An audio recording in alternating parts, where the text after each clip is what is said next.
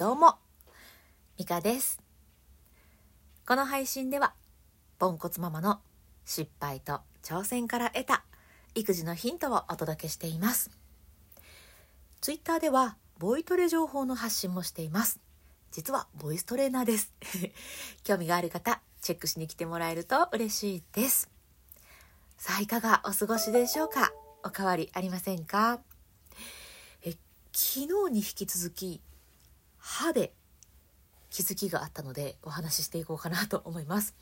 え昨日はねあの子供の歯っていくら願ったって自分のタイミングでしか生えてきてくれないじゃないっていう話をして でそれと同様になんか相手を変えようとコントロールしてもそら無理だよねと。歯が自分の思い通りに生えてこないように 子供たちだってコントロールできるわけじゃないよみたいな話をしたんですが今日はまた違う歯の気づきがありました。なんでやって感じですけどなんかね歯で気づきが あったんですよね。あの虫歯なんですが私虫歯にちょっとなりかけてるかもみたいな歯が一つあるんですね。でその歯のおかげで結構ねこうフロスを入れたりとか丁寧に磨くような癖がついてきています。で1回前に、えー定期検診でね「はいもういいとこなんか悪いとこ全然ないです」って「全部 OK ですよ」って言われた頃ってここまで丁寧にはやってなかったんですよ。でです。ここで気づいたんですけどちょっと、ま気になる部分とかあーって思う部分そういうまあちょっとネガティブな部分が少しでもあった方が全体的にいいんじゃない？っていうね。虫歯が、えー虫歯になりかけかもしれないから今のうちにちょっと丁寧に磨いて磨いておいた方がいいですよっていうものがあるおかげで他の歯も意識的にきれいにできる。でも全部歯が綺麗だとなんかちょっと前かって思って手を抜いてしまういやこういうことあるんじゃないかなって思うんです。これはね歯の話をしてるんですけど歯の話じゃなくって自分の生活でもそうで私はポンコツなのでねひーと思いながらこうやって音声配信をしてるんですけれどあこれがあかんかったなって考えながら生活をしているから少しずつ状況が改善しているのかもしれないなんて思ったんです。逆にねうんその気になるところ何もない私も親として別に問題ないんで大丈夫っすって思ってしまったらあ私きっと虫歯のようにダーッとダメになっていくのかもしれない って思ったんですよね。でそう思うとあんまりねこう落ち込みすぎずに、うんそのああって思うことがあるからこそ、うん他の部分でちょっといいけいい影響がもしかしたら生まれてるかもしれないよなんて思ったらちょっとだけ気が楽になるというか、うん、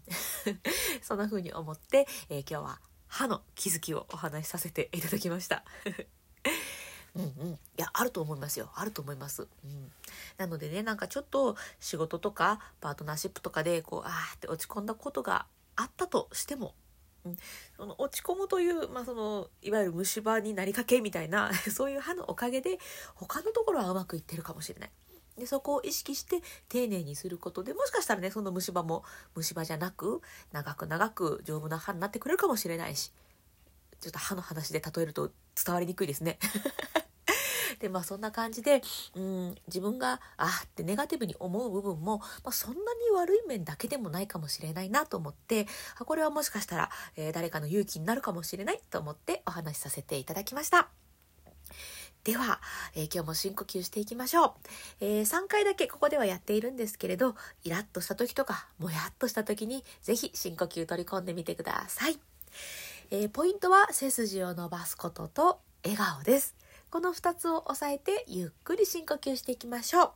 呼吸は鼻からでも口からでも両方でも OK です。では背筋を伸ばして一度体の中の空気を吐き出しましょう吐き切る。